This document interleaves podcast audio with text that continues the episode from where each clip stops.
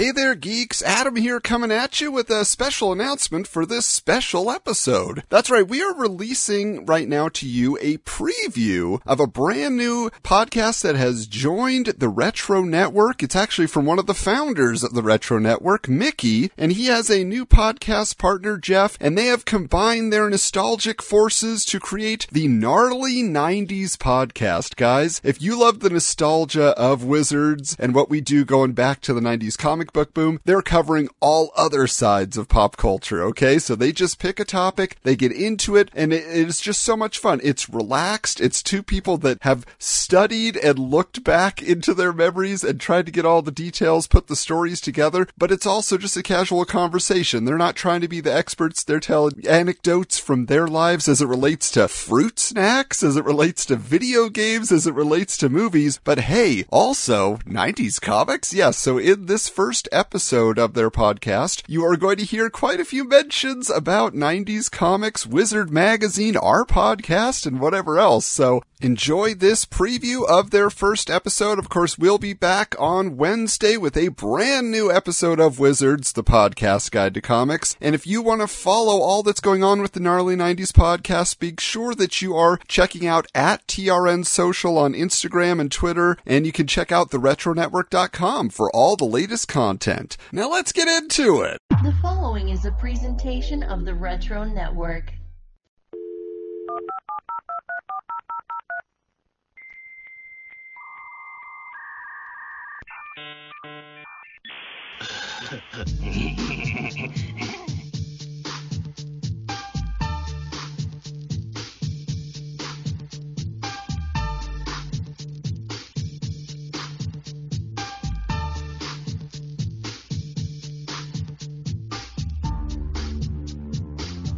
Welcome to the Gnarly 90s podcast. I'm your host, Mickey, along with my co host, Jeff. Hey there. Hey.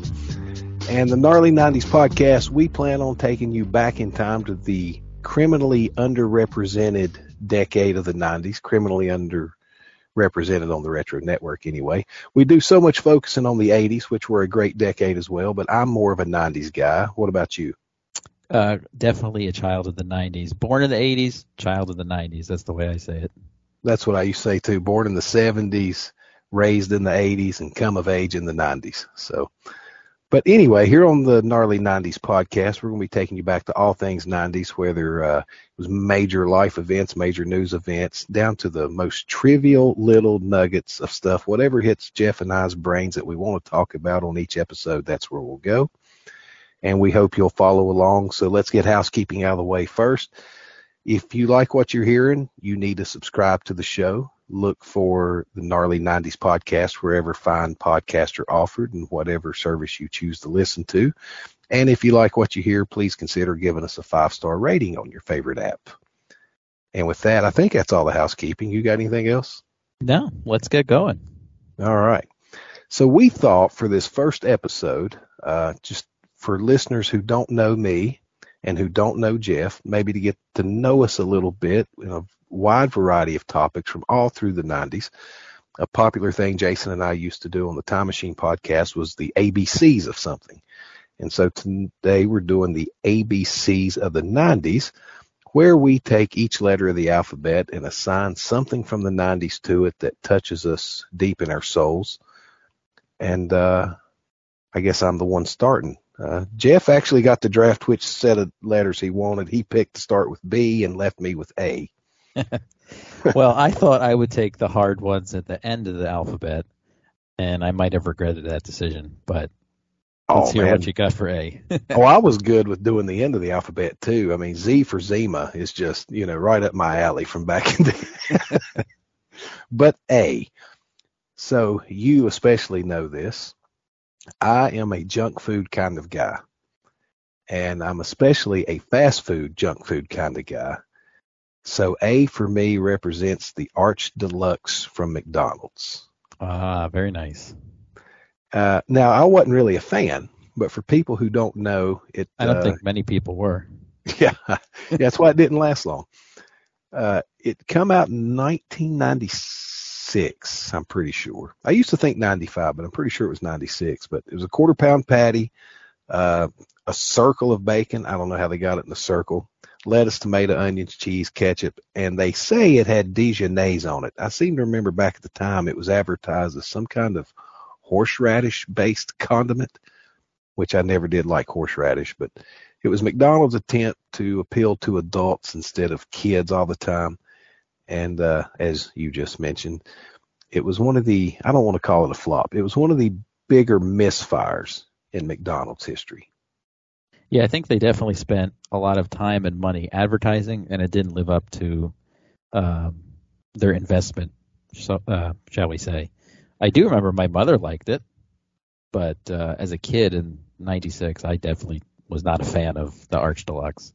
Yeah, no, me either. I tried it, didn't like the sauce, but I ate it several times after that without the sauce, and it then it was a pretty good burger. It was a bacon quarter pounder on a potato bun, so it wasn't bad at all once you got rid of the sauce that was on it. No. but um, you talk about the money they spent on it. I've read in the past that they hired a professional, world-renowned chef to come in and and des- redesign their menu for adults, and this was the first thing they come up with. And I'm not sure how long after that they retained his services. I can't imagine long, but I do remember as a kid that I really liked the advertising, or at least it's the one of the very first advertisements from McDonald's, the ad campaigns that I really remember. Uh, but like I said, the the Arch Deluxe was not for me. I'm not a horseradish fan either, and it wasn't that great. Yeah, and I, I didn't like sauce. Like I said, everything you read about it now says it had Dijonnaise on it. I'm okay with Dijonnaise. I'm not okay with horseradish. If it had Dijonnaise, I would probably have eaten it. So I'm still thinking it was horseradish. You really want to get to McDonald's today? Two words. Arch Deluxe? Mm. Care to join us? Introducing the burger with the grown up taste McDonald's Arch Deluxe. So what have you got for B? All right, B, Blockbuster Video. Hmm. And I'm I'm using Blockbuster as a catch-all for video rentals because the town I grew up in didn't have a Blockbuster until the very late 90s. So we had a little mom and pop place called Dollar Video that was I mean like a 3-minute walk from our house and every Saturday or most Saturdays mom would take my brother and I down and we'd get a video or a video game. And I know right now uh, VHS rentals are in vogue as far as us nostalgia geeks go. Uh, but I really think that's because there's nothing like it anymore. Uh, every night, my wife and I will sit down and we'll turn on one of our 17 streaming apps and say, "What do you want to watch?" And we're just hit with we're just hit with a wall of uh, titles, endless titles, uh, which I guess is similar to a, a rental store. But at least at the store, you could you know thumb through them and look at the cover and read the back. And I'm not going to sit and scroll through thousands of titles on Paramount Plus or HBO Max, and we just end up watching 90 Day Fiance or something on TV. just I'm sorry. um, yeah, it's, there it has its moments, Yeah. but um, uh, and speaking of which, the Retro Network has its whole podcast on video rentals with Adam and Jason called Rental Returns, which recently announced a season three will be coming soon. So I'm looking forward to that. It's a great episode or a great uh, podcast. Everyone should check out. But yeah, did you have a blockbuster in town that you went to? we got a blockbuster kind of like you near the tail end of the 90s early 2000s and it wasn't even in our town it was the main town you know we uh, about 15 minutes away but we grew up with a small hometown video store in the 80s and video store experience changed from the 80s to the 90s you know the blockbuster chain experience took over and other chains developed around here but i still really miss the uh the mom and pop feel from the 80s but you mentioned the streaming thing. It is a lot like looking at movies in a video store. The biggest plus these days is though if you click on something and you watch 20 minutes of it and you're not into it it's easy to change. Back then you'd go rent a movie and you've watched 20 minutes of it and you weren't into it. You were just pretty well stuck with it. So, You either watched it or you didn't, but you weren't going to drive all the way back to the store and get a new one. So. No. And i my video store experience is kind of unique from a lot of people because in the 90s i worked at uh, the grocery store and we had a video store inside of it. So I was in it multiple times every day, you know, killing time, shooting the crap with people and browsing movies. And it was one of those things where people would rush to a blockbuster to get the, you know, a copy of whatever new release come out on Tuesday. Well, I had the benefit of on Monday going ahead and snagging a copy and putting it behind the counter to, to get on Tuesday. So I didn't have to worry about not getting that new release on its first day. So my experience is kind of unique. I'm still waiting on my invite to uh, participate in rental return. By the way, Adam and Jason. Hint. yeah. so kind of similar to video stores would be going to a comic book store, which is my letter C, by the way, is Oh. comic books because they were so huge in the 90s. The speculator boom come along and Image Comics debuted, Valiant Comics debuted, and really helped fuel the speculator fire along with the big storylines, the death of Superman, Knightfall, and then every company was having their big crossovers, killing off characters, changing characters. Even though it, it led to a serious decline in comics in the late 90s, those early 90s, all those events were super exciting for readers of comic books. Um, of course, the speculator market unfortunately also drove up prices for all of us readers.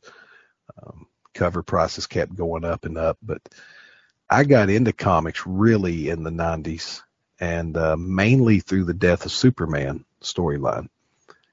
And uh, another plug for another podcast here on the Retro Network would be Wizards, the podcast guide to comics, which is all about 90s comics through the eyes of Wizard magazine.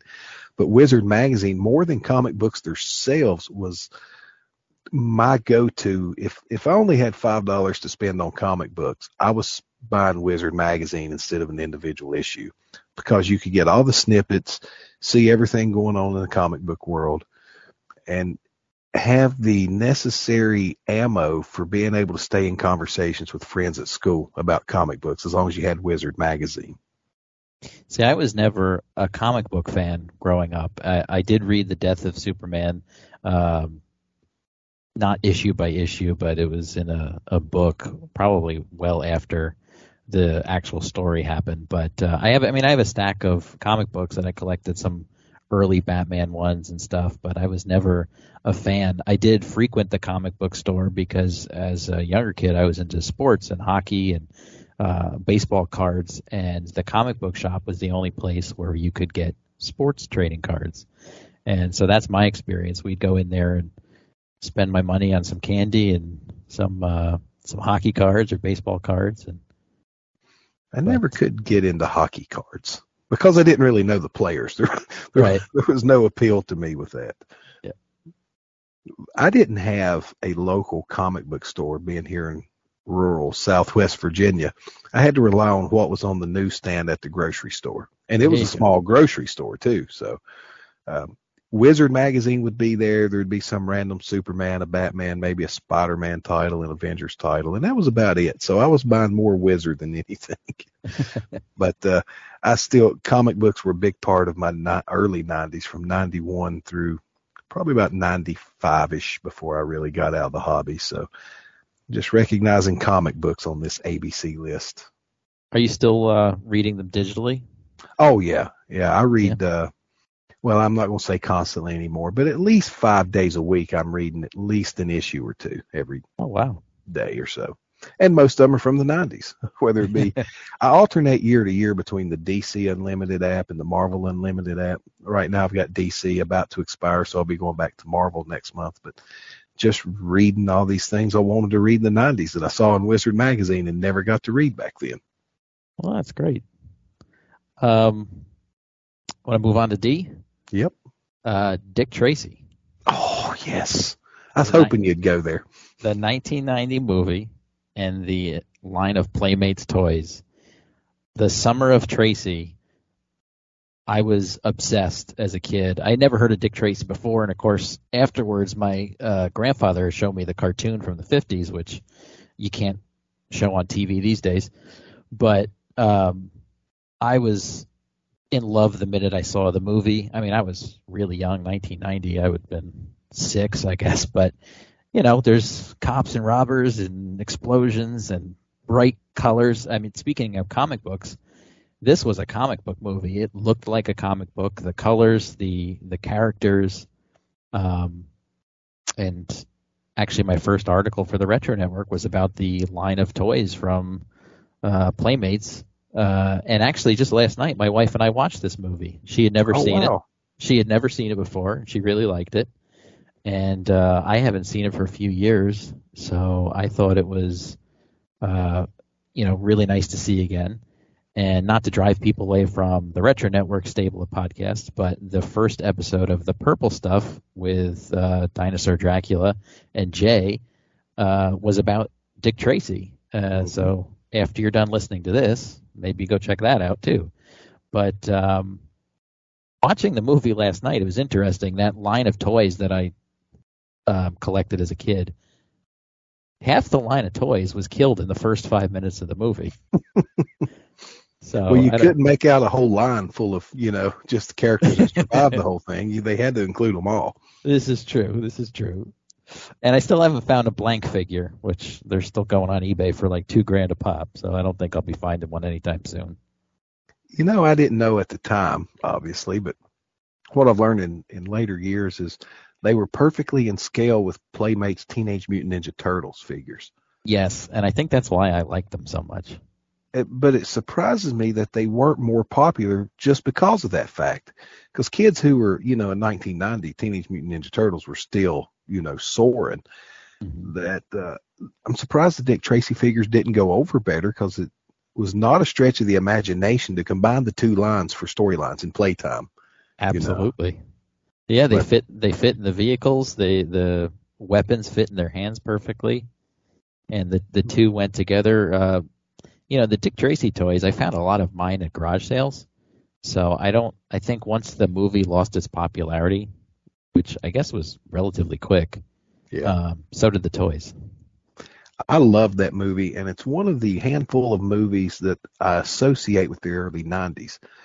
And uh, I had gotten, I don't know what kind of magazine it was, but it had the ad on the back for the full-size replica rubber mask for all the villains and stuff. And I was enamored with, with those things. I wanted a flat top mask so bad, but uh, they were like 99 bucks even back then uh, when the movie was out. So there was no way that uh 12 year old me was going to fork over that kind of money for a mask. But uh, yeah, and I didn't see the movie until we didn't go to the theater back then when I was a kid. I saw the movie. We did have a black box on cable, so my first viewing would probably been when it hit Viewer's Choice pay per view, and then I probably watched it two dozen times that summer or winter whenever it finally hit pay per view. But that's a movie I need to go back and watch again. I've not watched it in about two years, but I've probably seen it a dozen times since that first time I watched it that many times. Yeah, it's really enjoyable, and I didn't see it in the theater either. We didn't go to the theater often just because uh, my parents are not movie theater fans. So everything I saw, or most everything I saw, was on a VHS rental. So I must have probably the first viewing must have been well back then. It took about a year for a movie to come out on VHS, so it had to be maybe '91 before I saw it.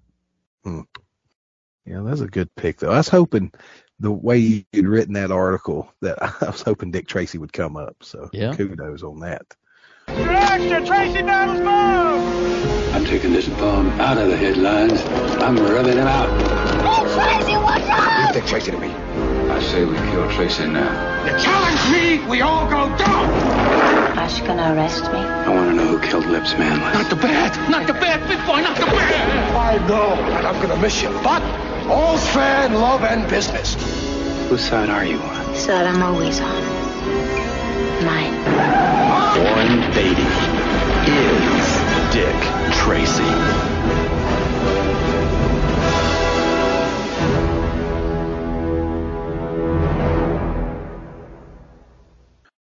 Well, from the big screen to the small screen, for the letter E, I've got the TV show Erie, Indiana. Uh, Okay, I know nothing about this. Really? Yeah. Do you do you know of its existence at least? Yes. Okay. So Erie, Indiana, come out in 1990, and it was I don't know, a kid's version of the Twilight Zone, I guess would be a good way to put it. Um, or an early precursor to Are You Afraid of the Dark? But it had the same two reoccurring characters in the brothers, but uh, like Elvis lived in their town, he was hiding out, and every episode had a twist to it and a little sci-fi, a little horror, just you know, kind of like a blend of the Twilight Zone.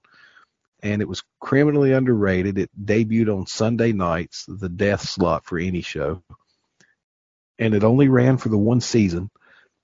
But uh, I was 12 when it came out. Perfect age for the show. Right there between 10 and 14 probably would be the sweet spot for Erie, Indiana. Um, so was it a conti- oh, no, sorry. go ahead. I was going to say, was it a continuing story or was each episode an individual, like Twilight Zone? Each episode was an individual uh, storyline. They were they were individual episodes, but they would do little callbacks. You know, they like episode six or so. I'm just talking off the top of my head, folks. Don't fuss at me for being wrong, but like around episode six or so, they might reference something that happened in the second episode, just in passing. Gotcha. You know, so it had a little bit of continuity to it, but um, it's just like they met somebody new in their town every episode that uh, had something weird about them, like Twin Peaks and Twilight Zone all rolled into one for kids. Uh, gotcha. People listening to this from the 90s, you may not have seen it, but tons of people have, and a lot of people have good memories of it. And you can find the episodes. I've watched them on um, YouTube at various times. It was been on various streaming services, so it's something you ought to check out at some point. Yeah, we'll put that on the list. Uh, moving on from that, uh, F fruit snacks. I know in the 90s, sugar was not the enemy of mothers at lunchtime that it is now. so every day at lunch, I'd open up my lunchbox and there'd be some form of a fruit snack between a roll up or tape or gummy candies, any shaped animal. Uh, if you name it, they made it. I know um, Garfield was my favorite when I was a kid, and they always had a figure in the box, not each individual bag, but in the box, like it was a box of cereal. Oh, and wow. um, you could stack them. I remember like Garfield was posed in different positions, and they would like have pegs on the feet or the hands, and you could stack them like a circus act or what have you. But uh, and then the other one was Shark Bites, which mm-hmm. I believe around were or were around before the 90s, but definitely in my lunchroom at school, if you had the blue ones or the white ones, that was good trading material when people started mm-hmm. trading their lunch snacks. So fruit snacks are an important part of the 90s to me because for a while I survived on just fruit snacks. we had uh, fruits, uh, the shark bites too. I remember, I don't, I can't say I remember when they come out, but I remember when it was just the, uh, the gummy kind and you didn't have the great white hadn't been introduced yet, or the tiger shark, the orange and yeah. white striped one. But then when that that white shark come along, holy crap, where you hit the nail on the head on the trade value stuff. so my best friend at the time, Jeffrey, used to bring them all the time, and he would open that pack and pour them out on his lunch tray, and there may be three white ones or four white ones, and he'd segregate those. And he would start trading them off, you know, like, what have you got? What have you got? Uh, you know, and the trade value was insane. It'd be like two chocolate chip cookies for one great white fruit snack. Yep. Uh, it was more of a status symbol than just I gotta have it to eat it thing, you know. True. Yeah. That, they weren't really that good. no, no, they were chalky and yeah, it's hard very to chewy. Yeah. But it was a status symbol. It was. And uh, beyond that, you know, being a little older than you, my fruit snack days go a little farther back to fruit wrinkles and uh, fruit roll ups, which used to be made by a company called Fruit Corners before they were bought out by Betty Crocker. Yep. And uh, the little fruit wrinkles were uh, the best way to describe it is like a folded up fruit snack. So they were little, but they were like folded in on themselves, like a little tiny taco looking thing. Um, but the fruit wrinkles had a, a know, what's the best way to say it? Like a richer flavor to them. They were more more depth to the flavor. And then I guess they got so so popular fruit snacks in general, they just started really mass producing them and didn't worry about the same quality beyond that. But I ate my share of fruit snacks too. Holy cow! I just googled fruit wrinkles. I definitely remember having those too. Oh, look yeah. at you! Got the computer in front of you. Look at that. I've got mine in front. Of, I've got two in front of me, but I'm not touching either one of them. of course, I lived all this stuff. I can see it. I don't have to look it up. Yeah. Uh, God, here we go with more junk food. I've got like three junk food items on my list, and there's one from you. So it's a junk food heavy show. So G, yeah, well, there you go. I never was a big fan of Gatorade growing up. You know, you would playing little league baseball and football and things. You would stop at the local convenience store and grab one before you went to look cool. Again, it's like a status symbol thing. Mm-hmm. Going to practice or going to play a game, I got some Gatorade with me. Never really cared for it. But then in the mid 90s, they come out with a new flavor, Gatorade Ice. And I just thought that was the coolest thing. My memory, I remember it being called Gatorade Ice. I was doing a little looking online yesterday, and I think it was lemon ice. But it was like a lemonade Gatorade, and it was frosted or clear liquid. And back then, before the plastic bottles, they had the single serve glass bottles, and I would grab those at work and chug them and just thought that was the best stuff. But then my sodium levels got a little too high from drinking it uh, all day, every day. And my wallet got lighter from drinking it all day, every day. And I had to stop the habit. But uh, for, for a time there in like 94, 95, Gatorade Ice was my drink of choice. I don't remember ice very much, but I do know uh, I played hockey growing up, and we had the red and the orange, but the blue was a game changer. Um, I'm not sure if it was raspberry or blue raspberry or whatever, but it was a game changer. I never really cared for the red or the orange, but the blue one was definitely that one. Look out because I'll steal it from you. Well, I've got a soft spot in my heart for blue Gatorade too. You can't imagine how much money I've won on betting on the Patriots to have blue Gatorade at the Super Bowls they've been in. because that's something you can bet on for the Super Bowl is what color will the Gatorade be for the winning team. And there's always every color listed and various odds for them. But if you just look at the colors of the teams, it's kind of easy to figure out. So the Patriots, it's going to be red or blue.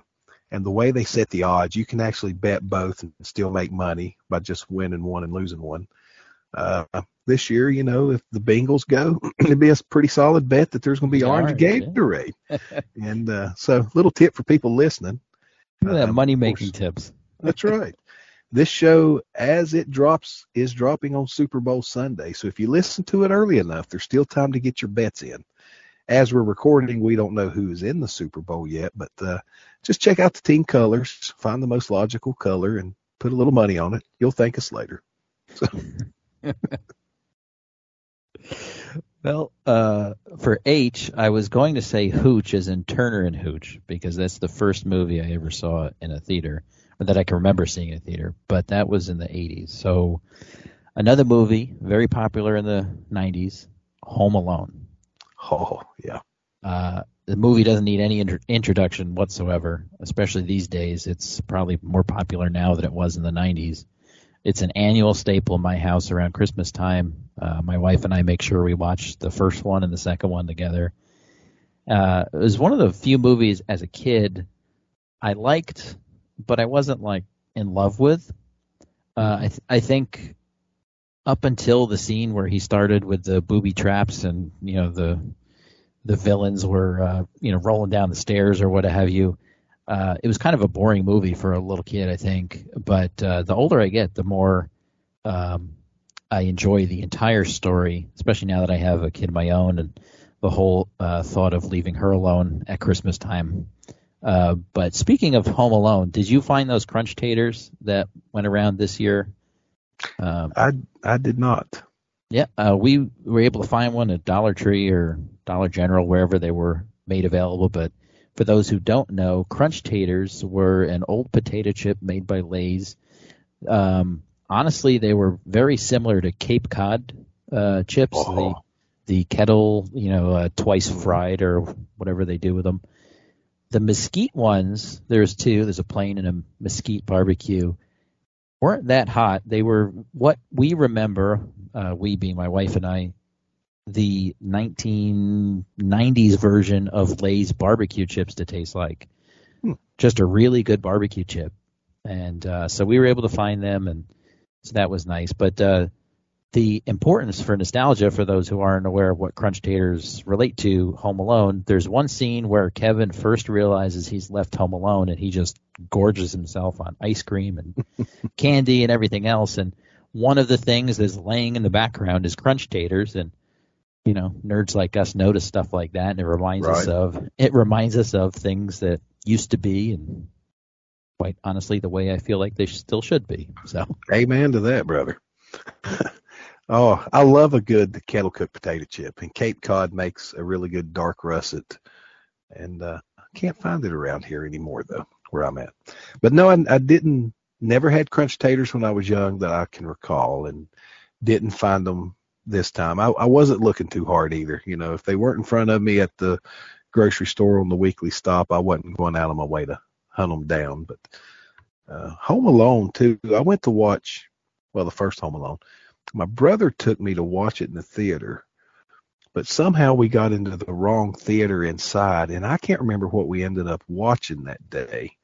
But it wasn't Home Alone, and I was pretty ticked off. But uh, I'm gonna have to look back and see what was playing. Of course, though, of course, that's hard to tell too because Home Alone stayed in theaters for, gosh, months and months, where it was such a big word of mouth hit.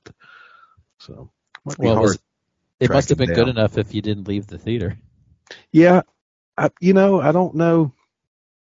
There's two movies that come to mind, and that's Teenage Mutant Ninja Turtles and Ernest Goes to Jail. But I feel like both of those movies, we went specifically to see those. It's not like we would have ended up accidentally seeing both of those. So I don't know what it was. I'm going to have to see if I can figure that out.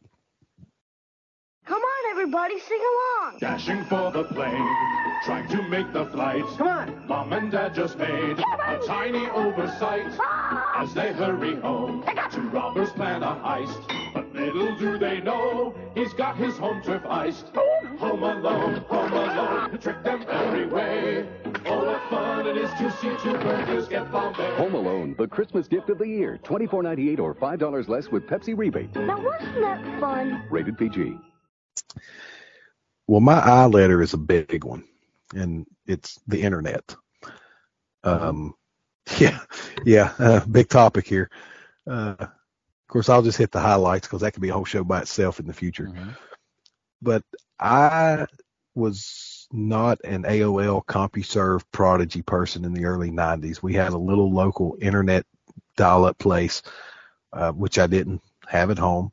It wasn't until I went to college in 96 that I really got onto the internet and I was in the learning lab doing some schoolwork and this guy was chatting online and I kind of knew what the internet was about and had heard about chat rooms. I didn't know this guy, but started up talking to him and he was showing me stuff and hell before you knew it, I was in there. I was going to school an hour, hour and a half early every day, getting on the internet and talking to this guy. He become a good friend at that point. Uh, that led into skipping classes to get on the internet and uh, that led to getting the internet at home and back in those early days of getting the internet around here you could pay it's like ten dollars for ten hours a month or like forty bucks for unlimited. And of course i had to have the unlimited. And there for a while in the late nineties all of my free time revolved around the internet and what jason and i used to call the wild west days of the internet. There was no social media. Search engines were not what they are today they may index like 200 sites, you know, and, and highlight some stuff for you, but you had to have the destination in mind to get to where you were going. Like you had to know that I want to check out WCW's brand new launched website. You had to know the web address to get there. You had to know the web address to the chat room you wanted to go to. You could think of brand names and company names and type them in with a dot com to see if they had a website. And this is the very early days, back when you could type in Pepsi.com and nothing come up.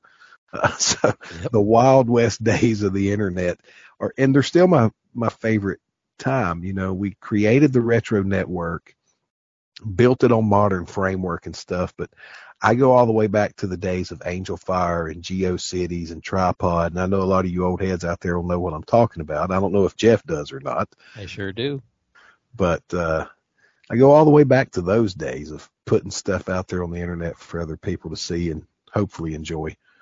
Um, but really, ever since I got on the internet, it has been a constant in my life, not just at work or whatever, but as a hobby uh, you and I were talking before the show, all the stuff I do for TRN and stuff, it's a hobby. I love doing it, the back end of the website and stuff and just producing content. So the internet has, well, since 95, 96 has been an everyday part of my life. And I imagine it will be for the rest of my days too. Oh, I'd imagine. And we could spend days talking about how the internet's changed our lives. I mean, in my pocket every day, I carry around more information than you can get in an encyclopedia. Um, the internet has, I mean, you could watch a YouTube video on how to change an engine in a car and do it yourself the next day. I mean, it's totally changed the way we live. And uh, I used to have an Angel Fire and a GeoCities website, so I know exactly what you're talking about. and I used to use an HTML editor uh, called Hippie, which I don't know if anybody out there has ever used, but I wish they were like that today. But that was very basic HTML, and besides that, I can't do a lick on the internet. But um, we were very early into the internet. Uh, my parents were very quick to get a, a computer at home. I think it was 1992.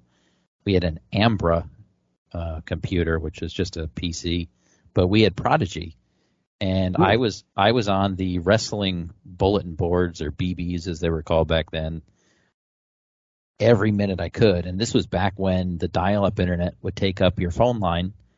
And my parents ended up having to get a second phone line in the house which I'm sure they weren't thrilled about spending the money for. But um, without that we missed every phone call because between my brother and myself and my father and my mother we were on the internet using the phone line all the time, and I'll never forget the sound of that dial-up connection.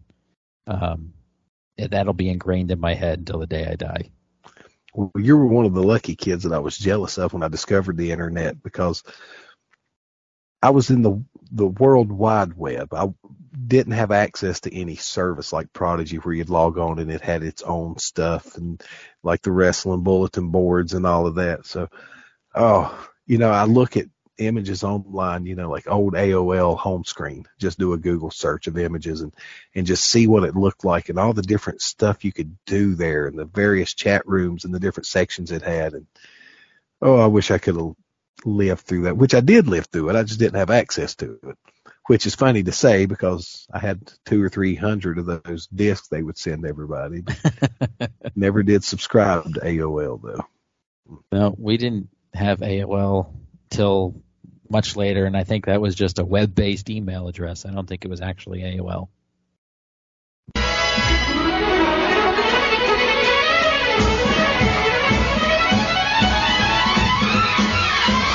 Can you believe what's possible these days? Conversations through your computer, worlds of information one click away.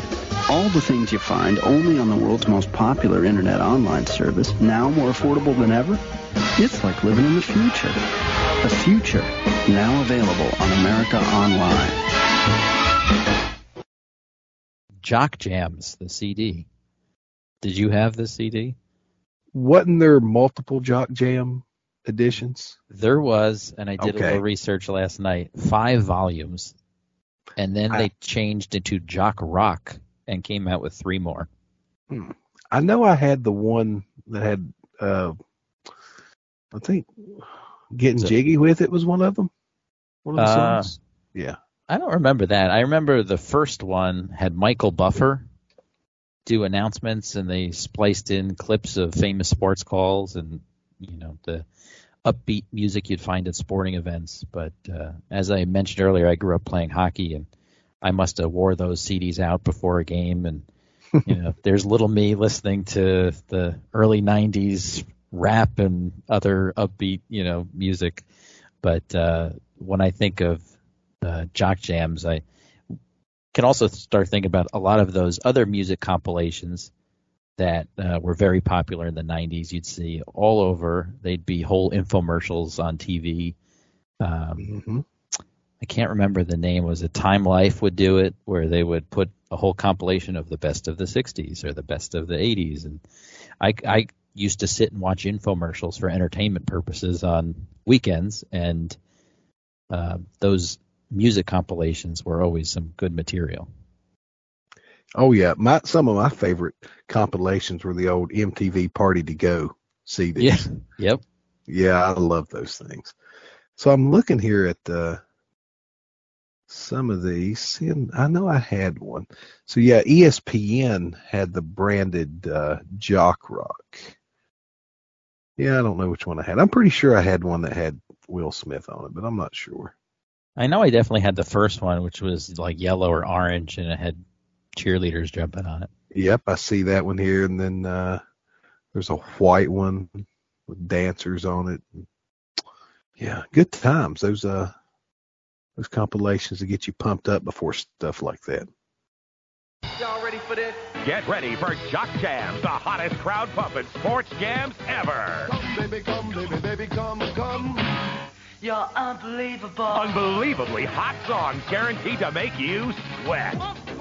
Pump up the volume on Jock Jam. Get out of your seat and into the jam. Don't miss the greatest crowd pumping hits ever from TSN, Tommy Boy, and Quality. Get Jock Jams and Jock Rock Volumes 1 and 2 in stores now. Oh, now we find ourselves back at fast, or not fast food, but junk food again. Keebler's Magic Middles cookies. Any association with those?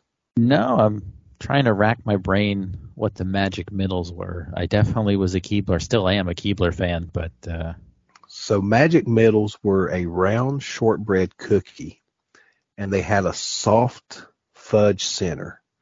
Later on, they'd come out with some with like a peanut butter center. But you would bite into this crunchy cookie, and inside was gooey chocolate. And they didn't last real long, a couple years. Uh, well, they lasted long enough to go through a package rebranding too, to make them look like all the other cookies on the shelf that Keebler done. But um, God, there's so many. Oh, well, used to be so many online petitions and things to bring back Magic Middles. uh, a lot of people remember them, and I know when they come out, they come out around the time the EL fudge cookies come out. But these Magic Middles with that soft chocolate fudge center were just to die for because you could dunk them in the milk and soften the cookie and then bite into it, and you had the soft cookie with the milk and the chocolate, and that was just heaven. when you brought up the peanut butter, I instantly remembered having the peanut butter one. I don't remember the chocolate. Um, EL fudges, on the other hand, are my favorite Keebler cookie, but the peanut butter ones I remember, and that would have been bought by my grandmother. I grew up in the house next door to my grandparents, and I would always wander over there, and she always had some. She had a sweet tooth, so there was always cookies or candy over there that I would sample that we didn't have at home. So for L, this one may seem kind of odd, but hear me out. Lord of the Dance. Any any recollection? I remember the commercials. Yes, and that's And I all I that's all I know. Yeah, okay, But okay, I that do- makes sense then. but I I watched a lot of TV as a kid, and these commercials, like you said, were all over television in the '90s. Um, I love commercials today. I'll spend hours when I have free time at work watching YouTube videos of old commercials from the '90s that you know some saint put on the internet for me to watch. But um, I, I even said it a few minutes ago that I would kill time on a lazy weekend watching infomercials, and Lord of the Dance was one of those that's always on. And when I was thinking of things for this uh, ABC thing, I asked my wife, I said, You ever heard of Lord of the Dance? And she said she actually went to go see them in New York City. Holy And- crap! What was yeah. wrong with her?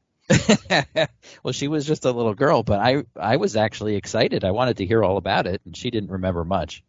But uh, I, like I said, I have no idea what it was beyond the commercial. But the commercials made it look like it was traditional Irish dancing Yep. meets a Kiss concert. so, I've never heard it described like that, but I mean, it had pyro, it had pomp and circumstance, it had, you know, all sorts of cool stuff. So uh, that's my entry for L is Lord of the Dance. Well, good lord! While I'm waiting on the big game to start, I'm going to be pulling up and watching Lord of the Dance videos on YouTube. But I remember those commercials, and for me, it seemed like it ran more on our local Fox affiliate than anything, uh, which would probably been the easiest of the channels to get, you know, infomercials or those quick 30 second paid advertisements into. That probably makes Yep. sense why it was on Fox, but yeah, it seemed like uh, in the afternoon, I would see that commercial multiple times over a two hour span. Yep. It was all over the place.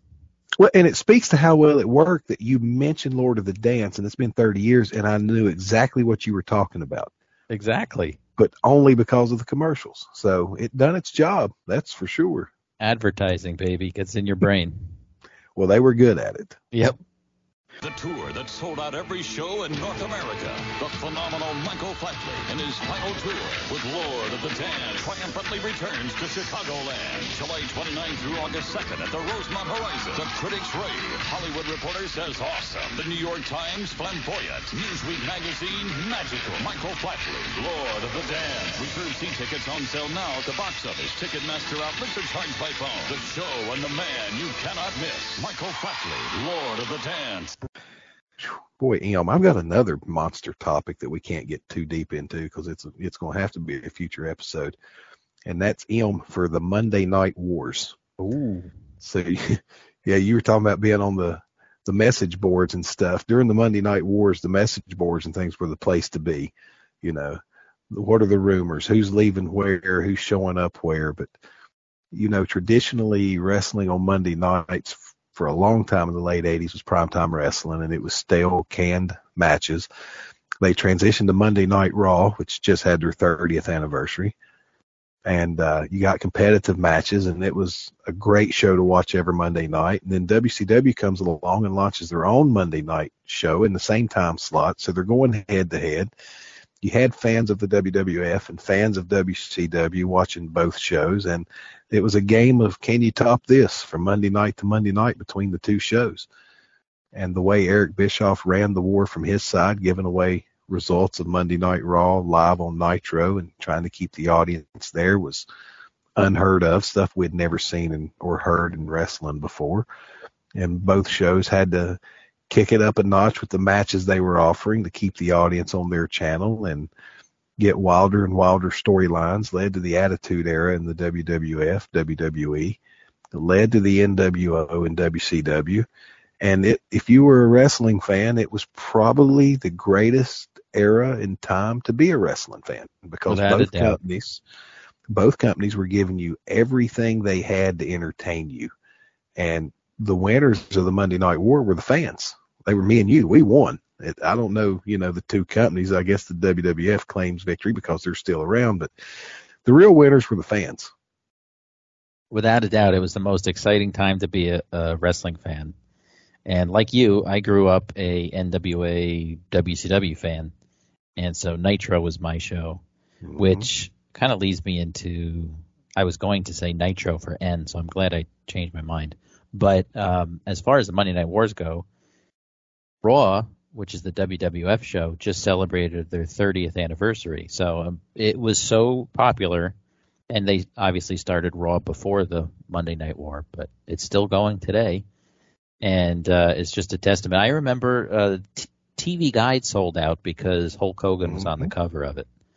Um, it was appointment television. There was even parties, um, like Nitro parties, I remember, of people just getting together or going out to the local watering hole to, you know, who would have the show on if you couldn't watch it. And yeah, it was just the biggest and best time to be a wrestling fan. Every episode or every week was bigger than the last until maybe 99 when it all fell apart. But Yeah.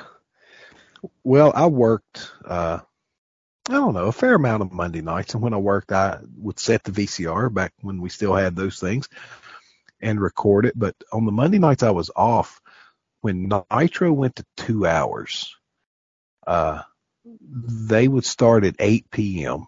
and run from 8 to 10. and then they ran a replay from 10 to midnight. And I don't know how many people besides me knew this and done it, but I would watch Nitro from 8 to 9, switch and watch Raw from 9 to 11 when it was two hours, and then switch back to TNT to catch the second hour of the replay of Nitro. So I had a four hour block of wrestling and I didn't miss a minute of either show. It was awesome. That's brilliant. And uh, didn't have to worry about recording in one room and watching in another and then flipping. And no, I got to watch both. Now Nitro was broken up by Raw, but you know that put some variety into the middle of it, so it was yeah. good. Now I grew up a hardcore NWA fan. I'm in the heart of Horseman country, and uh, I never was an NWO fan. I Always Horseman, 100%. But in 97, I started leaning towards the WWF with the rise of Mankind and Stone Cold Steve Austin and Dustin Rhodes is the newest incarnation of Goldust at the time. And um, I stuck with WWF for a long time after that. I was uh, very hesitant to go towards WWF. I just I like WCW, and even during its dying days in the '99, I was still a fan of that over uh, Raw, and I only kind of became a WWF fan when there was nothing else to watch on TV. When WCW finally went out of business, and um, I had gone off to college at that point, and I kind of lost my uh, fandom, so to speak, for a few years. And then when I got back into it, uh, WCW was gone, and WWF was the only show in town. Well, I said uh, they claimed victory in the Monday Night Wars, but those real winners were us.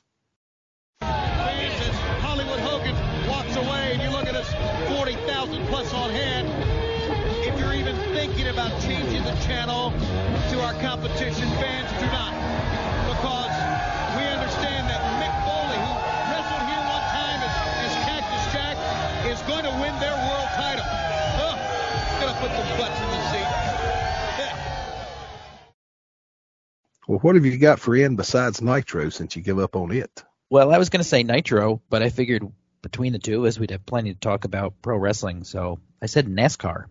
Oh yes, good choice. NASCAR in the '90s was much bigger than it is today, and uh, if it wasn't for the boom period of the '90s, I don't think it would even likely still be around today. Um, I don't know all the details about the financials, but from what I gather, things weren't uh, looking too good until the boom period came along. As a little kid, well, before that, my favorite color is orange. So, as a kid, I immediately gravitated towards the Tide car because it was big and bright and orange. And, you know, little kids love fast cars, and my favorite color was orange. So, Ricky Rudd, who drove the Tide Ride at the time, was my favorite driver until Ricky Craven came along. Um, and I believe it was Darlington where he won the race by mere inches. Mm-hmm. Um, it was just such an exciting time period to be a fan. Um, my family, I was the only one that liked NASCAR growing up. My neighbors would have wars. One neighbor would hang a Jeff Gordon flag, and then the neighbor oh across the, the, neighbor across the street would hang a Mark Martin flag. Oh my and, gosh! Yeah, and the, and the two of them would just you know it was a friendly rivalry, but they would go back and forth about who their favorite was. And uh, when I got to college, uh, we were such big fans that we would even watch the low level ARCA races on you know ESPN eight or whatever it was. but uh, you know nowadays, you know after Ricky Bobby, the Talladega Nights movie, I think NASCAR kind of lost its way and the popularity faded once the movie uh, came out. And every year I get excited about the Daytona 500, which is coming up uh, in a few weeks as you hear this. But I'm sure once the 500 comes and goes, I won't be a NASCAR fan for another year, and then when the 500 comes around, all of a sudden I'm a NASCAR fan again. So, you know, the boom period in the 90s was was fun to live through because I'm a hop, skip, and a jump from Bristol. Used to go to the Bristol race, you know, every race at Bristol. Um, but on the flip side of that, it was that boom period that caused them to go to other places, you know, open up Chicago, uh, Las Vegas, uh, some other places, and really took it away from its roots here in the South. And I don't know what their financial situation was like, but if it hadn't been for the boom period of the 90s, it may still be a more fun sport today. I can't stand NASCAR today. Uh, can't watch it because it's just not what it used to be. I remember going as a kid before the boom period in the 90s to Bristol before they uh, built the track up when you just had the front stretch and back stretch stands.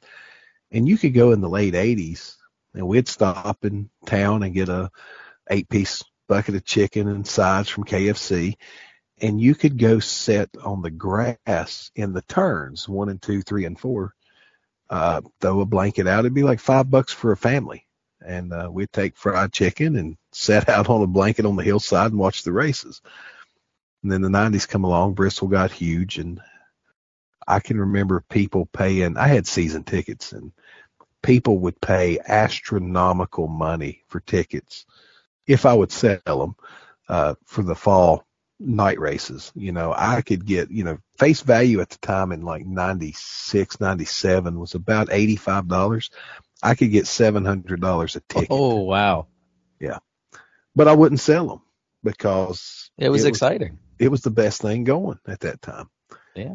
And uh, of course, I was always a Dale Earnhardt fan since as long as I can remember. I liked Richard Petty. I really liked Harry Gant, and I liked all the drivers, but Dale Earnhardt was my guy. And, uh, when he had his accident, I went at Daytona. I went to Bristol for the last time that spring for that race. The wife and I signed his trailer, went to our seats, and sat there and it just didn't feel right not having Dale there, and we got up and left before the race started, and I've never been back.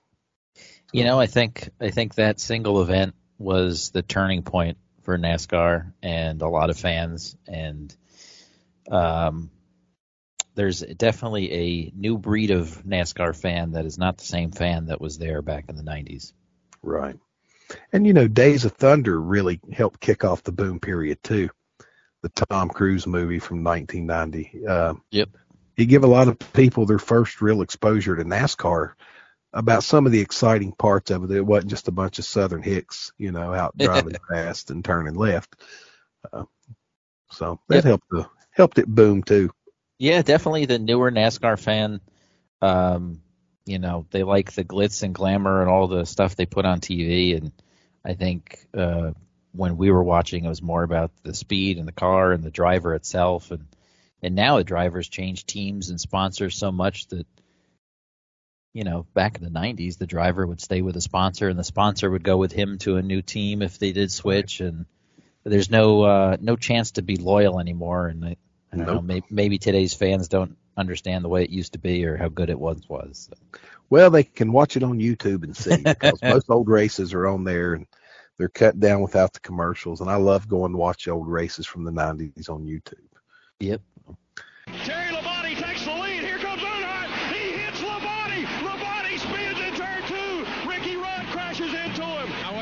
Wasn't going to wreck him, but I got to him and he turned him around. So didn't mean to really turn around. Meant to rattle his cage over. Dale said in victory lane that he didn't mean to spin you out. He just meant to nudge you. Have you ever heard him say he means to spin anybody out? From driving fast to driving slow, Let's talk about O.J. Simpson for the letter O. Oh boy. I'm going to narrow it down though because there, there's a whole lot to unpack with O.J. Simpson in the 90s. But, but let's just dial it down to the O.J. Simpson car chase, which was 1994. So you'd have been 10 years old. Mm-hmm. Where were you that day? I was. I want to say I saw it live on TV at home. Um, I could be totally making that up, but I I want to say that they cut into whatever show I was watching, and I remember as a ten year old thinking, why does anybody care about this? well, we were we used to have a camper we kept at the lake and went to every weekend, and that was a Saturday. And I remember we had a little TV in there in case it rained or something. And somehow we heard about it on the news and turned the TV on. And before you knew it, we had so many other campers piled into our camper. And there was probably 10 or 15 people crammed in there watching that car chase all evening long. And uh, it, as far as event television goes, that's a big one from our lifetimes. You know, 9/11 was huge, of course, and various other things, but that may have been like the second biggest thing where everybody all across the country was watching the same thing at the same time. Yeah, and, for uh, sure. You know, I don't want to glamorize it or whatever because of what happened, but it is a unique event in American history just because it brought so many people together and watched it together. Bigger than any Super Bowl, bigger than anything other than probably all the coverage on 9/11 in their lifetime. Well, and like you just said, uh, you remember where you were. Mm-hmm. It's like uh, our generation's JFK. Where were you when the president was shot? Or, but uh, not just the slow speed car chase. The entire trial was watched. I think mm-hmm. it was the first time that at least I can remember that our entire country watched this trial uh, as it unfolded live on TV day in day out, and I think it also coincided with the uh, development of 24-hour news network like CNN, and I think that's uh, the from start to finish. This whole event was like you said, it was a watershed moment for the country where everybody was tuned into the same thing at the same time. Well, it was the OJ trial that launched Court TV. Right that sprung out of that because of the popularity of the trial. So now crazy. everybody's a lawyer on Twitter. So. Oh my gosh, yeah, yeah. That's not even gonna go there. Twitter's supposed to be fun, people. All right. Speaking of fun, P Power Rangers. Mm. Um, you might have been a little bit too old when they came out, and actually, speaking I was, of, I was. Perhaps I was a fan a little too long because there was a few times I was told by fan, uh, friends and family, "You're a little too old for this." but uh, when the Power Rangers came out, uh, see, I have a thing with bright colors. I told you the other day in the lounge I like neon, and mm-hmm. uh, the bright colors of the Power Rangers green, red, yellow um, that's what attracted me at first. And then, you know, the action was for a young kid, that was pretty cool. And um, actually, Adam just wrote a great article a few weeks back on the Retro Network about his, uh, you know, memories on when the Power Rangers debuted. But uh, Power Rangers was a huge force, not just on TV, but merchandise, toys, everything. I think I only had the Black Ranger figure as a kid. Um, my mom had bought me a few of the knockoffs called VR Troopers. She, you know, probably didn't realize they were different, but um, you know, I played with them as if they were the other ones because they, you know, like a true knockoff had the same colors and similar outfits and whatnot. But yeah, the Power Rangers were huge in the '90s, and uh, I see that now that our generation is, you know, looking back on things, uh, the Power Rangers and their merchandise and collectibles is seeing a huge resurgence today, uh, based on that show in the '90s. And actually, I think there's some version of Power Rangers still on television today. Yeah, I think there's something on Netflix, but I think the real reason those values are skyrocketed right now is because of Adam's article at Christmas talking about Power Ranger toys. Exactly. Went viral. But, it it was a little behind me in age, but I had a younger cousin who was all about Power Rangers. So I heard quite a bit about it. I was well aware of what it was, and I saw the toys because he had them all. And I, I may have even watched an episode of the show with him. I'm, I do not know, but uh, it certainly was a phenomenon. I was just a little beyond it when it come out, though. Yeah, I probably couldn't sit through an episode today, but back then I couldn't get enough. Well, it had that kind of, well, not really serialized, but it had that daily format, didn't it? It was on every day. Uh, I believe so. Yeah. yeah. In the afternoons so, on Fox, I think. Yeah, they hook you and hook you good at that point. Got to tune in every day. Sure do. Lock your doors and run to safety. Monsters are at large, and they're closing in. Our only hope the mighty Morphin Power Rangers. With ya, all the way! Yeah! Coming September to Fox. Well, sticking with television, my letter Q would be for Quantum Leap. Oh, okay. Now, while it you would think normally it's it's hard to find something for a letter Q, this one just jumped right out at me. So Quantum Leap actually debuted in '89, but it's pretty well a '90s show because it bulk of its run was in the '90s. And I can remember my dad traveled all the time, so nighttime TV viewing. My brother worked. It was usually just mom and I, and it was a show that intrigued her with the different historical things of it happening every week, you know, going back to different places in time and watching it with her, I really got into it and um the whole concept was cool even when I was young that here's a guy who's able to travel through time but he don't get to control where he goes, which would be like uh a blessing and a curse, you know. We all fantasize about time travel and I'd go do this, I'd go do that. And here's a guy getting the travel time, but he has no say in where he's going. So that, that part would, uh, not be very envious, but, uh, a lot of good episodes come out of it. I think my, my personal favorite would be the one where, uh, Hurricane Camille was coming on shore in the sixties and he was a sheriff in a small town trying to evacuate some people. So I've always been a sucker for disaster episodes or disaster movies, and that one just struck a chord with me. I uh, I think I may have been a little too young for the show, but I do remember my father saying he liked it, and in my little head, I don't remember if that meant that he watched it every week or if, um, you know, he just saw it once as it does as a good show. But I do remember uh, seeing a few reruns many many years later. Uh, Scott Bakula was the star of that. Was that? Mm-hmm. Yep. And uh, but uh, no, it was a good show when uh, when I saw it many years later. But in the '90s, I didn't watch it, and I actually think it's being rebooted now, isn't it? Or is it out? Or yeah, yeah. There's a new series on. I've not tried it.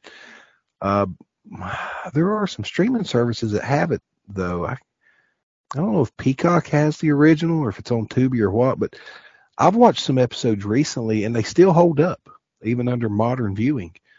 Um, because you know the whole show was set in a different time period anyway, so it's not like the show feels dated. It it feels dated, but it's intentional. It's it's uh you can watch a show in 1992 set in the 50s, or you can watch it in 2022 set in the 50s, and it, it's you know it don't really feel dated. It does, but it's supposed to be. Right. So it still holds up really well. definitely an interesting concept where he can't control where he goes. And uh, quick Google search says it's available on the Roku channel. Okay. It's bounced around quite a bit over the last couple of years, but every now and then the wife and I will take a wild hair, like you talked about with Blockbuster. We're scrolling through stuff and be like, hey, there's Quantum. Let's watch an episode of Quantum Leap, you know. So, Well, I'll add that to the list next to Erie, Indiana. Yep, yep, you do that. All right. For R, uh, another TV show I was going to say was The Real Ghostbusters. I was a huge Ghostbusters fan, but I consider that more the 80s because I believe it was 86 to 89, maybe. Yeah, but maybe. Uh, Robin Williams is my Hmm. R. I know his career started in the 70s, uh, you know, before Mork and Mindy even, but Mork and Mindy, and then, you know, he passed away 10 years ago, I guess. But in the 90s uh, is when he really cemented his legacy for my generation. I mean, everything from being the genie in Aladdin, which he played that role multiple times, to the original Jumanji, um, Mrs. Doubtfire was a great movie. Uh, Hook, The Birdcage. I just have a list here. Hook, The Birdcage, Jack, Flubber, uh, that awful drama Patch Adams that I can't get through. But uh, he had he had many hits in the '90s, and uh, probably Mrs. Doubtfire is my favorite of his '90s hits, and it's definitely the one that I watched the uh, most frequently. Uh, were you a Robin Williams fan at all? I like a lot of his movies, but I'm not a you know His- I got to see his newest one type person, you know, back then. Yeah. But he had a huge '90s.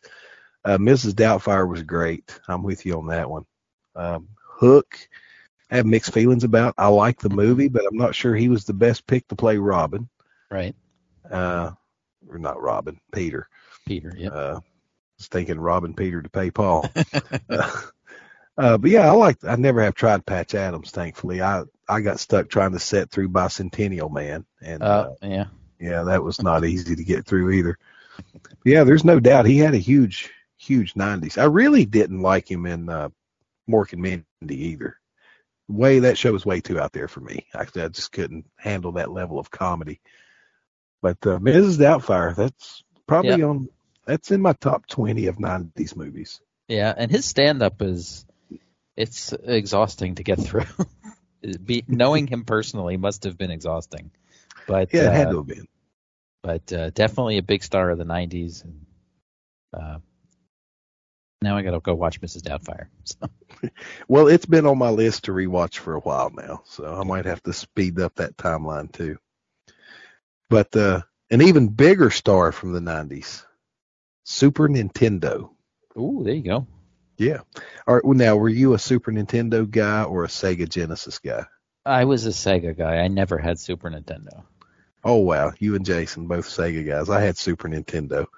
Well, for people like me who had regular old Nintendo for several years, hearing and seeing that a Super Nintendo was coming just you know, mind blowing. Game changer. And then leading up to that first Christmas that come out in ninety one, I think most stores did, but I know our local Kmart had a, a demo model set up and you'd go in there and you'd see other kids playing Super Mario World on it.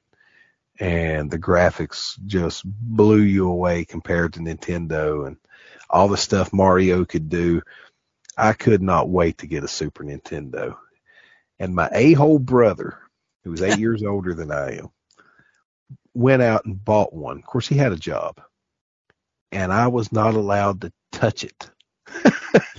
and I wanted one. And he, he, the day he bought a Super Nintendo, he bought the Super Scope 6, that shoulder mounted bazooka light gun that they created for it, and the games that come with it. And oh my gosh, I just, I wanted one so bad. And he'd let me play with him every now and then. But I finally got one for Christmas in 91. And as much as I liked Nintendo, Super Nintendo is still my favorite all time gaming system. The games for it are, they're still great. I still play Super Nintendo games. I own an emulator these days, but I do have my original Super Nintendo still and some games for it, but it's just easier to turn the emulator on the computer and play. Oh, sure. My uh, my neighbor growing up was one of those kids that had everything. Like he saw a commercial, said, "Mom, I want it," and then you know the next day he had it. And he had a Super Nintendo, and I used to love going over there to play uh, Mario Kart Racing. There was no game on. We had the regular Nintendo at the time, and there was Mhm. no game like that. And I, for whatever reason, that was my favorite game, and I always wanted to play it. And um, yeah, uh, I don't want to get too much into it because maybe a later selection of mine has to do with video games. But uh, yeah, I was not a Super Nintendo kid. I'd never had it, and uh, I was always a little bit behind. So like when everybody got Super Nintendo, I was just getting regular Nintendo, and vice versa. Well, my daughter has a uh, Switch, and she's got Mario Kart for it. And holy moly, is that still a fun game to play?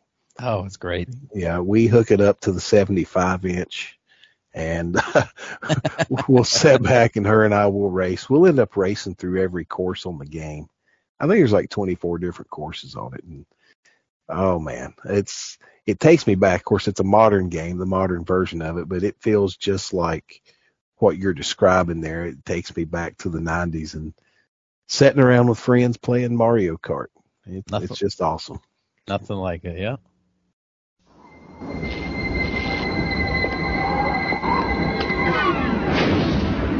To step up to this kind of power, this kind of challenge, this kind of flying, crashing, feeling, when you decide to get serious, there's only one place to come the games of Super Nintendo. No one else creates this kind of experience because no one else creates these kinds of games.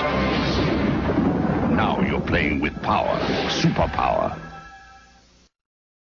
So for T, you mentioned it a little earlier, but uh, the Teenage Mutant Ninja Turtles Hmm. was perfect for kids my age. And again, one of them had an orange, uh, you know, mask. So of course he's my favorite.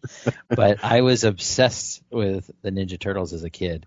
Uh, if I liked Dick Tracy in the '90s, my obsession with Dick Tracy, you know, the Turtles were tenfold. I had uh, a, more than just a handful of toys. I never actually had a complete set of everything, and of course, Playmates went crazy with the turtle toys. I mean, I think they were up to like 25 series of you know figures that be impossible to collect them all, but I wore out those figures to the point where their arms fell off, and I had to beg. I had to beg for new ones.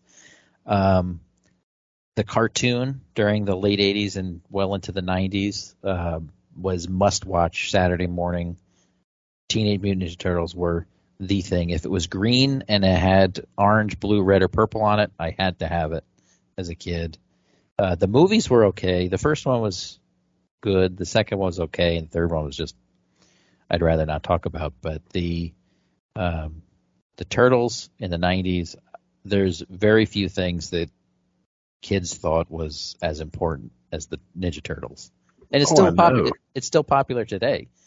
Uh, Nickelodeon brought it back a few years ago and ran a whole five or six year series about it. hmm The original series, I've seen some of the episodes, but again, it was slightly behind me. And uh, but the toys always looked so cool. You know, the pizza slinging van and the, the blimp and uh, whatever that base thing they had was called something. It wasn't Oh, a Terradrome. That was a GI Joe thing, but it's something like that. Uh, yep, and then they had the uh, sewer playset, which is what I had. I never had. Actually, I think it was the Terradrome. Now that you say it, but uh, now I got to Google something. But the um, the sewer playset was one of the very few actual like um, sets that I had as a kid, and um, yeah, the the turtle figures, like you said, they were the same scale as the Dick Tracy figures and I did have a handful of GI Joes, but they were so much smaller than the uh, the Playmates toys. But uh, Ninja Turtles, bar none, probably my favorite thing out of the 1990s. Well, that's not surprising to hear, being the age you are. So. Yep. Break up quietly! The foot are about to ambush the turtle sewer playset. But thanks to the turtle's periscope, it's no surprise. Take cover! The foot are attacking with their sewer ball. Watch out, turtles, or you'll wind up in the recovery room. Oh no! Retro-Mutagen Ooze! The Shredder's up to his old trick. And speaking of going up, the turtles are taking the elevator to street level to make a call on Shredder using their private line. Reach out and crush someone. Turtle from Playmates. Well, my next pick, I can't. I don't know. They were into karate and stuff, weren't they? That kind of ties into my next pick, and that's the UFC. Oh, okay. The UFC. Yeah. And I'm not talking about late 90s UFC. I'm talking about 1993, the first UFC. Basically, So- bar brawls. Yeah, yeah, human cockfighting.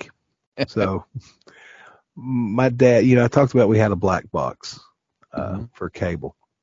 So, we watched every big boxing fight. I watched every wrestling pay per view. We started seeing these ads for the Ultimate Fighting Championship. And of course, it being fighting, it, it had my dad's attention. We were going to watch it regardless. And then there was more and more hype, you know, no holds barred uh, mixed martial. They didn't call it mixed martial arts, but mixed fighting styles, and you know what would happen if a wrestler fought a boxer or a boxer versus a jujitsu expert. So we watched that first one, and the very first fight was Gerard Gordeau against Teila Tuli. And when Pardo kicked Tooley in the mouth, and you saw his tooth go flying, we were hooked. Now you got to remember we're from the south around here, all right?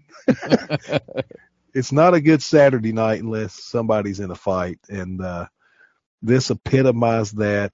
It legitimized that, and holy cow, were we just hooked? And we watched them all. Um, he and I together. It was appointment viewing. You know, here I am. I'm uh, 15, 16, 17 as these are going on it's not cool to spend time with parents and things, but when there was a UFC fight on, he and I were together on that Saturday night eating pizza and watching people lose teeth. And we watched at least the first 10 together. And a little trivia note most people don't realize and I don't know if you were a fan of the recent uh, Hawaii Five O show. No.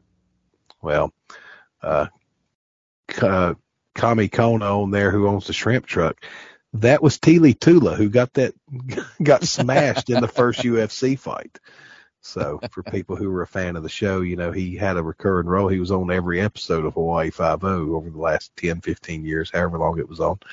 But uh yeah, his original claim to fame was the losing the first match in UFC history. Well, I never uh, saw them when they were live. I've seen a few of the older ones on YouTube and uh, maybe Daily Motion, but they are nothing like the UFC of today. No. And uh, honestly, I, I kind of prefer the older ones uh, better. You know, I, I really like them all. I like the fact that they got rules and regulated though because it made it a legitimate sport that's fun to watch. But there was a certain charm to those early days though. Mm-hmm. those were tough men. Yes. Yeah. and not very bright, some of them, for getting in there in the first place. no. Eight of the deadliest fighters in the world will meet in a no-holds-barred combat to determine who is the ultimate fighting champion. Be forewarned, there are no rules, no judges' scores, and no time limits. Eight street tough warriors wage combat in a battle where anything can happen and probably will. Uh, well, for V, uh, I was going to say video games, but we kind of touched on it with Super Nintendo. Uh, like I said, so we'll touch briefly on it, but I was always a little behind everybody else. When they got Sega, I was just getting Nintendo. When they got PlayStation, I got Sega. And, um, so I was a little bit behind everybody, but uh, I actually, when everybody got PlayStation 2, I got N64. And I think that might be my favorite uh, of all the systems was N64 because I remember playing those games uh, all the time. Uh, in high school, weekends off, we were playing N64, the first Star Wars game that came out um, in the mid to late 90s for N64. I must have spent hours, and it was the first time you could actually save the game, uh, or at least I could, because the original Nintendo, you'd play. Uh, like my brother, who's three years older than I am, was very good at playing Mario on Nintendo, but he would make me go sit in the corner and face the wall because because I was bad luck if I watched the TV because he'd lose, and then he he had been playing for hours and then I cost him, you know, the game and you couldn't save or go back to where you were. So N64 was the first time you could insert that little memory card into the controller and actually save your progress. So uh, plus my dad actually, who is not the video game type, um, would play. He would sit and play Wave Runner on N64 with me on the rare occasion. So that's uh, besides that, he only ever played Cabal, which was a shooter game on regular old NES.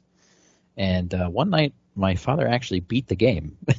Wow! and, and for somebody who was not a video game player, and little old me was so impressed with uh, him playing and beating the game that I actually years later went and bought a mint condition cartridge and booklet off of eBay just as a little memory of that night I played video games with my dad. So. Oh, that's cool. I don't think I have ever played anything on the N64. I don't think I've ever held an N64 controller. They were big clunky things with a little joystick in the middle, but yeah. Hmm. Uh, and then uh, one other thing, uh, did you were you into PC games? I was in the Yeah. 90s. Yeah. Uh, I was really into Doom in the 90s, and then I don't know if anybody out there listening remembers the game Space Quest, but that was a game. don't. that was a game I spent several hours. It was a it was a cartoony, corny kind of game where this guy's a janitor, but then he gets somehow sucked into saving the universe in outer space. And but it was a, a game I spent many many hours playing. I didn't play very much Doom. I did play a lot of Duke Nukem. And when Quake, I think was it called Quake? Yeah, That's, Quake that sounds right. Yeah. first person shooter. We somehow, me and another guy, downloaded a demo version of that onto the network at college in our computer programming class. And we would sit in the back of the class and be running through the dungeon looking for each other. It was just two of us playing in there, but we were connected while the teacher was lecturing. And we played Quake every Thursday night instead of learning about computer programming. so, good times with that stuff. Well, sticking, man, you were great with the segue going to the computer games because W for me is Windows 95. Uh, when I got my first computer at home, it had Windows 95 on it, and that was a game changer. I, in high school, our computers there had Windows 3.1, uh, which was what it was. But then here comes Windows 95 with the start button on it and uh, the new games. You know, you weren't just locked into solitaire or Minesweeper. You had the uh, the downhill ski game and the space pinball game and some other stuff. Just all the new features it could do. It just felt like the future had arrived. And I still prefer, if I could have it, Windows 95 over any other Windows operating system they've ever come out with since then. I would They- agree with you. Yeah, Windows 11 is awful. Yeah, they got it right with Windows 95. They didn't need to try to improve on it because they've failed miserably ever since, in my opinion.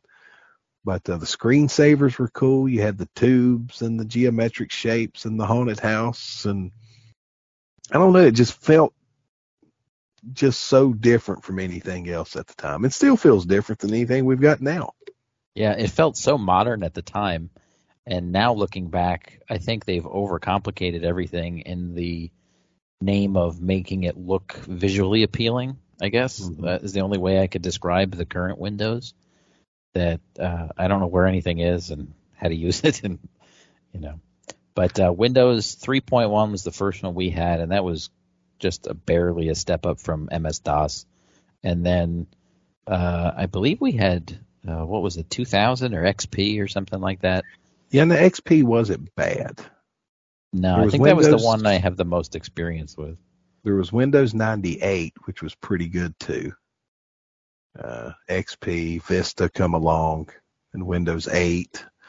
Window, I don't know if there was a Windows 7 or not, but I think I think Windows 8 was in my first laptop, and that was the one with all the tiles on the home oh, screen. I hated that. I couldn't, for the life of me, figure out how to use. it. I just, I found some backdoor YouTube video on how to turn it all off, and I was much happier that way.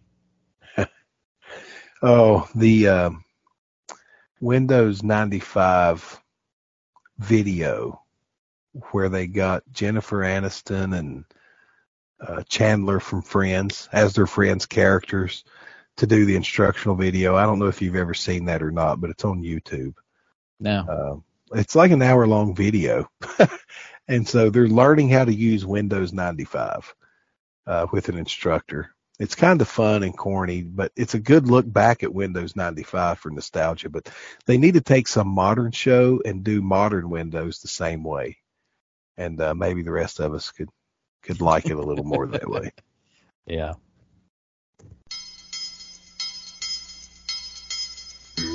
The time has come to travel beyond Windows 3.1 and MS DOS into the world of Microsoft Windows 95. Here you'll discover powerful features that let you do things you've never done with your computer before and make all your everyday tasks easier, faster, even more fun.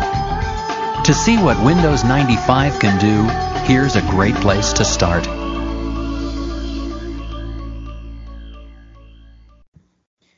Well, excuse me for X, uh, Wayne's World.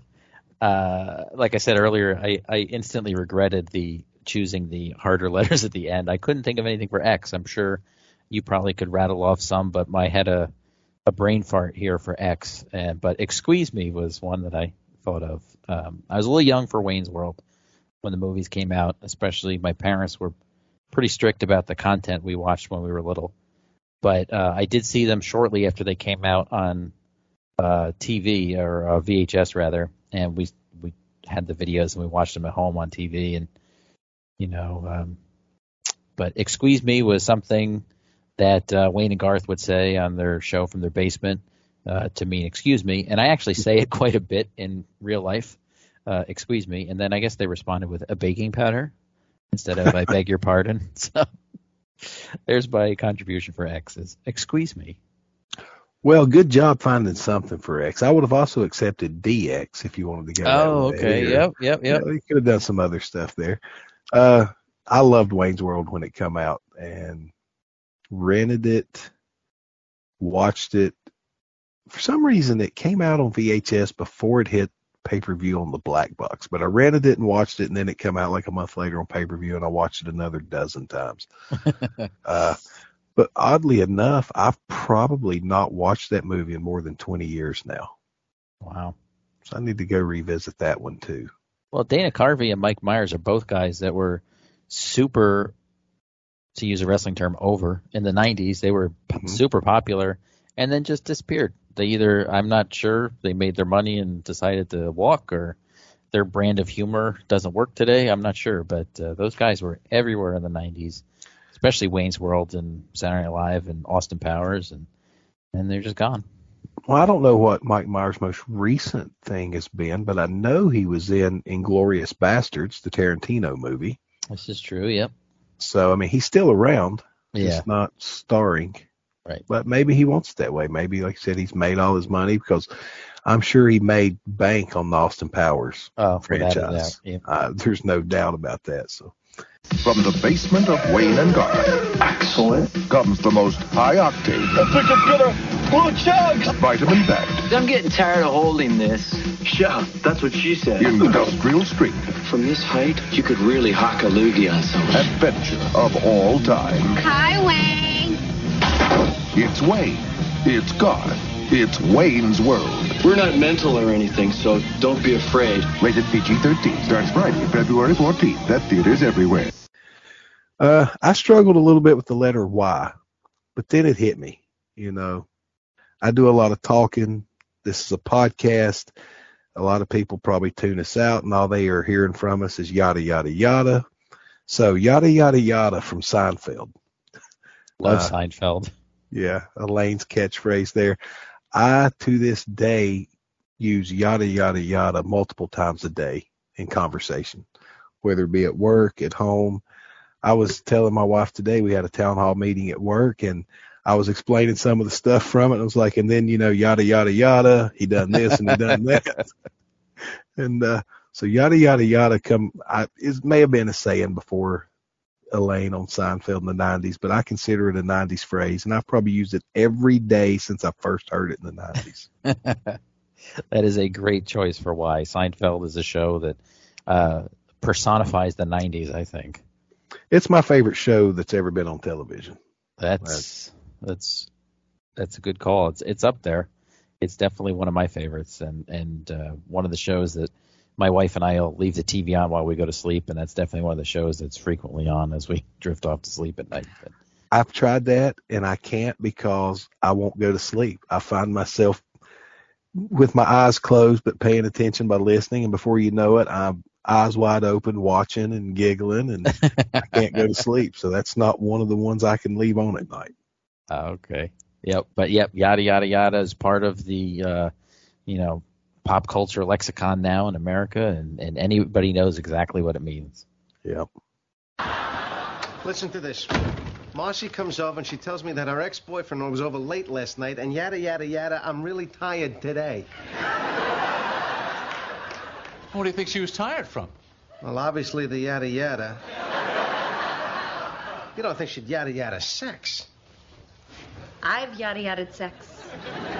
Really? Yeah. I met this lawyer. We went out to dinner. I had the lobster bisque. We went back to my place. Yada, yada, yada. I never heard from him again. But you yada yada over the best part. No, I mentioned the bisque. And I guess I'll finish off with Z for Zoo Books. Hmm. Uh, Zoo Books. Uh, I spent a lot of time at the doctor's office, or at least I felt like I spent a lot of time at the doctor's office when I was little, and there was always the bright, colorful zoo books. Uh, you know, each episode or each magazine or edition of the magazine came out biweekly or monthly, I forget, but uh, would cover a different animal each time, and um, I believe my mom even got us a subscription at the time. But uh, we read those, uh, you know, cover to back and back to cover, and you know, favorite animals. We'd cut the pictures out and hang them up on the wall when we were real little. And so uh, Zoo Books was what I came up with Z. that was again before my time a little bit, but I can remember going to the doctor and seeing the issues there and flipping through them, and uh, they were still either they were either still a thing when my kids were really small, or maybe my wife's mom had kept some at some point. Cause anyway, my daughters ended up with some zoo books, and uh, they enjoyed them too. So that's cool that they had that kind of appeal across that many years, though. Yeah. Dinosaurs once ruled the earth. Today, kids pretty much run things, but animals are still number one. And only zoo books can make the world of wildlife come alive. The children naturally love animals, and they enjoy learning everything they can about them. Here's your mail. Whoa, zoo books. Thanks, Mom. See what I mean? Every month, your kids will receive a new zoo book filled with dazzling color pictures of exotic animals from around the world. They'll read incredible articles and learn fascinating facts, like why tigers might starve to death if they didn't have their stripes. I didn't know that. Get zoo books. Your kids will love them, and they'll be learning too. Look, Mom. Call now and you'll receive 12 issues for only $19.95. That's 44% off the newsstand price. Less than $1.70 a month. Plus, you'll also receive a special dinosaur edition, this stunning tiger poster, and these great animal stickers. Call 800-441-2400. That's 800-441-2400. Call now before this offer becomes extinct. Well, A to Z of the 90s. At least this time. We could probably do this again and have completely different picks. I know I wrote down for most of my letters multiple things, except for the hard letters like Q and Y. But uh, so we may have to revisit this again in the future. Sure, I'd be happy to. We could flip the letters and see what we come up with. Yeah, Jason and I have done that in the past. That's not a bad idea. Next time we do it, I'll take B and you can take A. Sounds like Uh, a plan. But we hope you folks have enjoyed this first episode of Gnarly 90s podcast. Uh, Jeff and I have talked about it. I don't think we're going to really maintain any set schedule.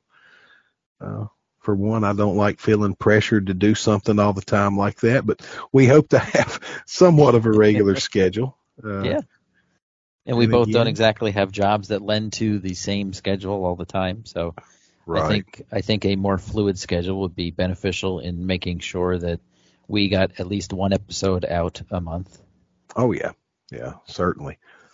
And like I said, if you like what you've heard, uh, please uh, go to your favorite podcast app and subscribe. Just look for Gnarly 90s, spelled with a G. As Jeff and I have joked since we come up with that, it, it's a G thing. and uh, What up, Uh, G? yeah, you found the G spot. There's a lot of stuff to do with the G. So uh, the G is silent, but we're not. I think it was the first one we come up with. It's a good one. But you can look for it in your favorite podcast app or wherever you're currently listening to this episode and subscribe and consider leaving us a five star review. And if anything you have heard here has triggered a memory for you and you want to share it or you want to dispute any of our memories or correct us on anything or tell us we're dope for uh, liking something we like, feel free to call in, leave us a voicemail at 678 Talk TRN. That's 678 825 5876. You can leave a voicemail and uh, maybe on the next episode we'll play it or we'll probably at least respond to you. For now, as far as social media goes, our parent uh, network, the Retro Network, you can find on all your favorite social media channels at TRN Social. For now, you can drop us a line there and follow TRN Social to get new updates. And as this show drops on Super Bowl Sunday, the Gnarly 90s is not just a podcast, it's a whole movement. And we're taking over theretronetwork.com. So head over to theretronetwork.com for a full slate of 90s articles and special features there. And this podcast will be featured there too. So you can find it and listen to it again. In true NWO style of the 90s, we're taking over. Yeah, we're taking over. this is 90s country, people at TRN. So that don't work as good as this is Horseman country, though, does it? Uh, we can try. At the Retro Network, though, we got a lot of talented people. And uh, a lot of those folks are 80s focused, like Tim at Old School 80s. Fantastic everything he writes about the 80s and everything he shares on Twitter. Jason from Rediscover the 80s. Him and myself, we launched the Retro Network a few years ago. He's born and bred and solidly based in the 80s. And you can hear him and Eric uh, Also from the Retro Network with the Greatest List podcast. Uh, the first season featured on uh, know, what top 40, top 50 uh, movie songs from the 80s. Uh, well, they're jumping into the 90s with season two. So uh, another 90s centric podcast you can go check out. Just search for Greatest List. And also, don't forget Adam and Michael over at uh, Wizards, the podcast guide to comics, all things 90s comics. And our good friends Pete and Michael, same Michael from Wizards, with Box Office 30, where they look at movies from 30 years ago. So uh, they just wrapped up January 1993 in movies. So go check that out. I you know, here that's 30 years ago. I know. And here I was at the beginning of the episode talking about how the 90s have been underrepresented on the Retro Network, and now we've got gnarly 90s, uh, greatest list, Wizards, Box Office 30, all based in the 90s right now. So the best decade. There you go. It's a good time to be a fan of the 90s. So go check out the retronetwork.com. Check everybody out at TRN Social. And uh, next time out, Jeff and I will tell you where to find us on Twitter we would tell you now, but Jeff's in the midst of an identity crisis and looking to change his handle, and I don't want to give you his old one just for him to change it. So, so hit us up at TRN Social. So, and for folks listening, this is Jeff's first podcast, and I think he's done an outstanding job. So drop him a message and let him know that as well. Well, thank you very much. Hope you've enjoyed it. I did. It was great. I hope everybody else enjoys it. I'm sure they will once and, we got uh, past the microphone problems to start the show that you folks did not hear. but uh, I think it'll uh, well can only go up from here, right? So we're yeah. Uh, uh, I'm looking forward to continuing. I hope everybody enjoys it. I hope they uh, look back on the '90s as fondly as we do, and be kind. yeah, be kind. Be kind. Rewind. That's all it. right. Well, that's going to do it, folks just keep an eye on your podcast feed for the next episode to drop. We'll talk to you then. All right. Take care, everybody.